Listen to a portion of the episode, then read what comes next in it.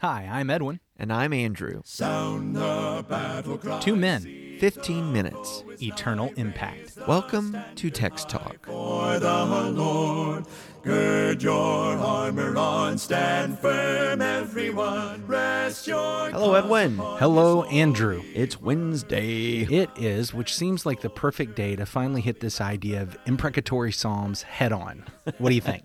Why not, man? Smack in the middle of the week. Right in the middle of the week, let's hit it hard. Let's do it. Let's do it. So, the main part of the imprecations are in that first prayer in verses 1 through 10. As we've said, the psalm's a little bit long to read the whole thing every day. So, let's just read those first 10 verses again. And I'm going to read from the New International Version today. All right. Contend, O Lord, with those who contend with me. Fight against those who fight against me. Take up shield and buckler. Arise and come to my aid. Brandish spear and javelin against those who pursue me. Say to my soul, I am your salvation. May those who seek my life be disgraced and put to shame. May those who plot my ruin be turned back in dismay. May they be like chaff before the wind, with the angel of the Lord driving them away. May their path be dark and slippery, with the angel of the Lord pursuing them. Since they hid their net for me without cause, and without cause dug a pit for me, may ruin overtake them by surprise. May the net they hid entangle them. May they fall into the pit to their ruin. Then my soul will rejoice in the Lord and delight in his salvation. My whole being will exclaim, Who is like you, O Lord? You rescue the poor from those too strong for them, the poor and needy from those who rob them. David can just see it in this first prayer after seeking the Lord to bring about this deliverance for him and judgment upon his enemies, and then praising God for it. I can just see it. I'm going to praise you when it happens. going to praise you when it happens. Yeah, and I'm going to praise the Lord. I'm going to thank the Lord for salvation, for God mm-hmm. being the God of salvation. It's not necessarily God, I'm praising you because hey, you gave it to those people who were mean to me, but but the, the deliverance. Where he's talking about deliverance. It is a deliverance. salvation. And the reality is, when you're dealing with people who are being oppressive, who are being unjust, being saved from injustice means something happens to the people who are perpetrating injustice. Yeah. You can't have you can't have salvation for everyone when you're being saved from people who are doing wrong things. It- It's just you know, there's two sides there. So let's talk about then this word imprecation, our 25 cent word. Is it calling for action? Is it calling for judgment? Is it calling for curse? Well, I mean, what's the best way to get a handle on that word? Well, imprecatory is our word. Okay. We don't find that in the Psalms. There's no there's no place in the ancient languages and in the ancient manuscripts that say this is imprecatory. That's Okay. our modern word. And Okay. to imprecate means to curse or to call curses down upon. Okay. And so these say, these psalms have been labeled this way because students of them today see in them a very intense calling of a curse. It's it's actually it's the very opposite of how the psalms start. Mm-hmm. The psalms start with blessed. Blessings, right? Yeah. Blessed is the one who meditates upon the law, who walks in the law, who stays away from the counsel of the evil and the wicked. You know, that right there ought to get us started in a certain mindset. Hmm. If if there's a certain place for blessing, if I'm not walking in that place, what am I going to receive? Cursing. I, and, you know, when you set it up like that, it just hits me kind of like the end of Deuteronomy, right? When Moses sets them out and Joshua sets them out, the people on the two mountains, to understand there are blessings and there are cursings. Choose blessings. Mm-hmm. So when we get to the book of Psalms, we're starting out with blessings. Maybe there ought to be an expectation that at some point, for somebody, there would be cursings. This is this is the way God has done songs in the past. Now, the problem that I think folks have is not that people will be cursed. Mm-hmm. I think, in fact, sometimes what people try to do is, well, these imprecatory psalms are prophetic. They're not stating wishes and desires. This is what's going to happen to you. We all know that God is going to bring judgment on some. We do know that not everyone is going to be blessed because not on not everybody takes hold of the blessings. Right. Some will be cursed because they have chosen cursing. And so the problem that we have today is not so much with a statement that a curse is coming, but a prayer from a human being that asks for cursing to come upon people. And that's what we find in these Psalms. Okay. And there's a very legitimate reason why we push back against that. Can you imagine what that reason is? Well, I mean, coming, um, I, maybe you're going here, coming from a new covenant perspective, a Christian perspective. Of course, we're taught that we need to love our enemies. Uh, we need to pray for them. Uh, we ought to be blessing the people who would curse us or profane us.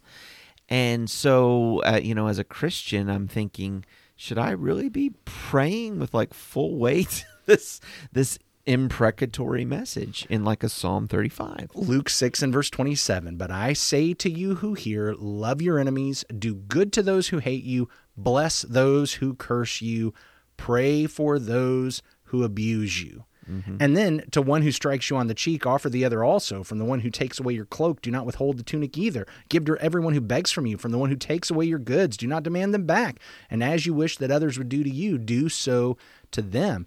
I mean, it tells us if somebody else is cursing us, we're supposed to bless them, mm-hmm. not curse them. Mm-hmm. And now that leaves us with all right, David mm-hmm. is praying for these folks, but he is not praying blessings upon these folks. He is praying cursings upon this folk.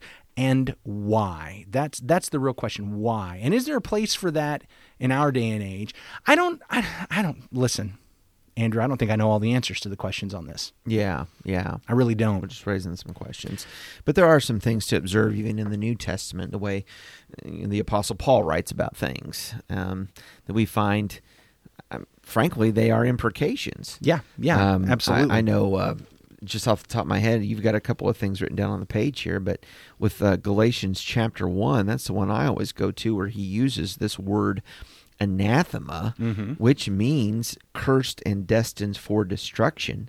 Galatians 1 in verse um, 7, he talks about there's not another gospel, but there are some who trouble you and want to pervert the gospel of Christ. But even if we or an angel from heaven preach any other gospel to you than what we have preached to you, let him be accursed. As we've said before, so now I say again, if anyone preaches any other gospel than what we have preached, or excuse me, what you have received, let him be accursed anathema, accursed, destined for destruction. That's on an angel or a person trying to bring a different. So that's an imprecation. 1 Timothy 4:14 Alexander the coppersmith did me great harm the Lord will repay him according to his deeds.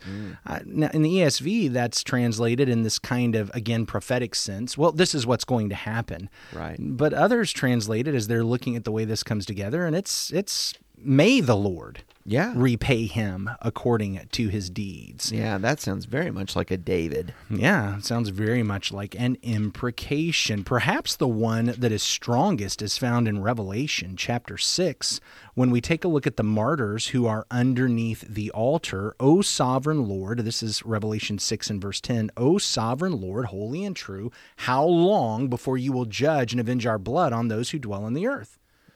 And then they were each given a white robe and told to rest a little longer until the number of their fellow servants and their brothers should be complete, who were to be killed as they themselves had been. I think the one in 1 Corinthians 16 is also quite strong. Uh, 1 Corinthians 16, verse 22 If anyone does not love the Lord Jesus Christ, let him be accursed. O Lord, come. And when you put the cursing with the O Lord, come, Anathema Maranatha. exactly, anathema maranatha, which is, I mean, that's imprecatory. Get here, Lord, and curse them.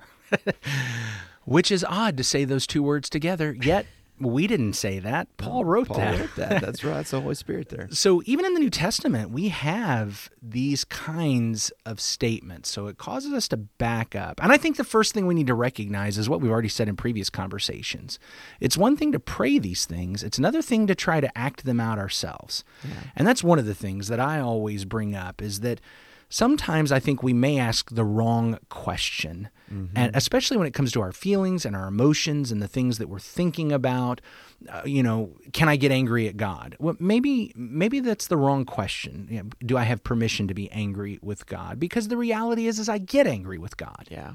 And, so the right question is not can I, but what do I do when I get angry with God? What we learn from the Psalms is I take it to God.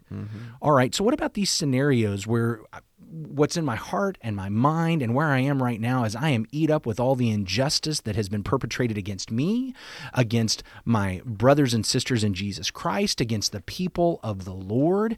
And it's not, can I be angry about that? Can I cry for justice? Surely uh, the, the question is when this is where I am, what can I do with all these feelings and emotions? I tell you what I can do. I can take them to the Lord in prayer. Mm-hmm. And I so so that's one of the things. What I don't do with these emotions is take my anger to the people that I want to see justice played upon.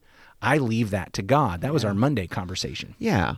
I don't want the uh, even experiencing injustice, hardship, persecution, perhaps even persecution uh, for being a Christian to fill me with hate, to fill me with malice. We're supposed to put those things away from us. That's not part of the Christian life. And yet we're going to have reactions to being abused and persecuted, right? But I look to a passage like Romans chapter 12 in Romans chapter 12 and verse 18, if it's possible, as much as depends on you, live peaceably with all men. Beloved, do not avenge yourselves, but rather give place to wrath, for it is written, Vengeance is mine, I will repay, says the Lord. Therefore, if your enemy is hungry, feed him. If he's thirsty, give him a drink. For in so doing, you will uh, heap coals of fire on his head. Do not overcome by evil, but overcome evil with good to me, that is the blending of my attitude and my actions, uh, the convergence of that with this imprecation. I'm supposed to do right. I'm supposed to be Christ like to this person, though they are my enemy. And recognizing Lord is the one who's going to bring about a vengeance on mm. this.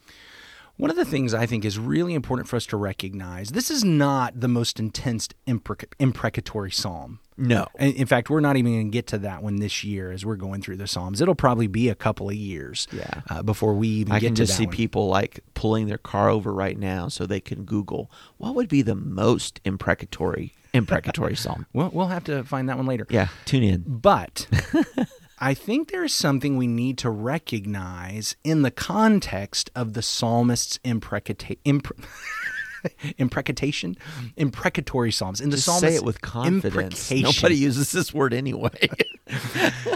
And that goes back to what some consider the first imprecatory psalm, mm-hmm. which is Psalm 7. Now, again, as I pointed out in earlier conversations, uh, these these psalms didn't come labeled like this. This is modern students labeling right. them. So some don't count number 7 as the first, but but many do. do. And we find imprecatory statements in this psalm, and here's one of the really powerful things. Psalm 7 and verse 12. If a man does not repent, God will whet his sword. He has bent and readied his bow. He has prepared for him his deadly weapons, making his arrows fiery shafts. Behold, the wicked man conceives evil and is pregnant with mischief and gives birth to lies. He makes a pit, digging it out, and falls into the hole that he has made. His mischief returns upon his own head, and on his own skull his violence descends. We even find some very similar language about the, the net and the pit. Yeah. And, and it happens happening right to the person as they planned it. Yeah. I want us, though, to see that underlying, undergirding principle if a man does not repent. Mm. And I think we need to recognize that even when that statement is not specifically said in imprecations, I think what this one does is gives us the entrance and the doorway and the foundation for the psalmist's imprecations. Yes, what we want primarily for people is to be forgiven as we yes. have been forgiven. What we want primarily is for people to come to the side of yeah. truth and justice. Love the Lord Jesus, the first part of 1 Corinthians 16 22. And we, we want that. That's what we're praying for. But there is a place where folks have demonstrated they will be impenitent. And yeah. if they do not repent, mm-hmm. this is what's coming.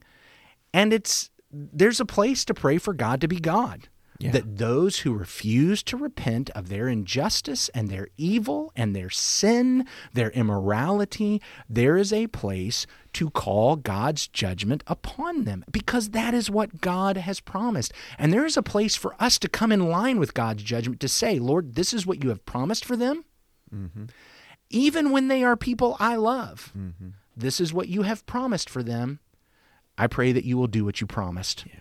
That that may be hard. It's hard for God. God doesn't want to do those things. He does not love the death of people and the condemnation of people. He hates it so much he sent his own son to die to mm-hmm. keep that from happening. Amen.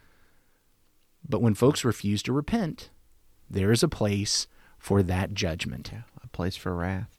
We're so glad that you've tuned in today. It's a very important psalm to read and to meditate upon, Psalm 35. Let us know what you're learning from the Psalms.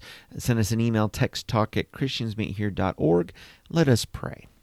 Our great God and Father, we trust you to be God. God, you be God. Let your word be true. Father, help us to walk in that truth and that light, to be your people, to be faithful to you. Trust you, Father, with the outcomes of all else.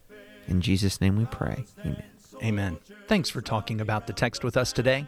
I'm Edwin Crozier, and I'd like to invite you to join the Christians who meet on Livingston Avenue in Lutz, Florida this Sunday for our Bible classes and worship. You can find out more at christiansmeethere.org. Check out our daily written devotional that goes along with today's episode. You can find a link for it in our show notes. Michael Eldridge sang all four parts of our theme song. You can get more from him at acapeldridge.com. Please remember to subscribe, rate, and review Text Talk in your favorite podcast app so others can find it and learn about it more easily. Have a fantastic day. Steady, pass the word along. Onward, forward, shout aloud, Hosanna! Christ is captain of the mighty throne.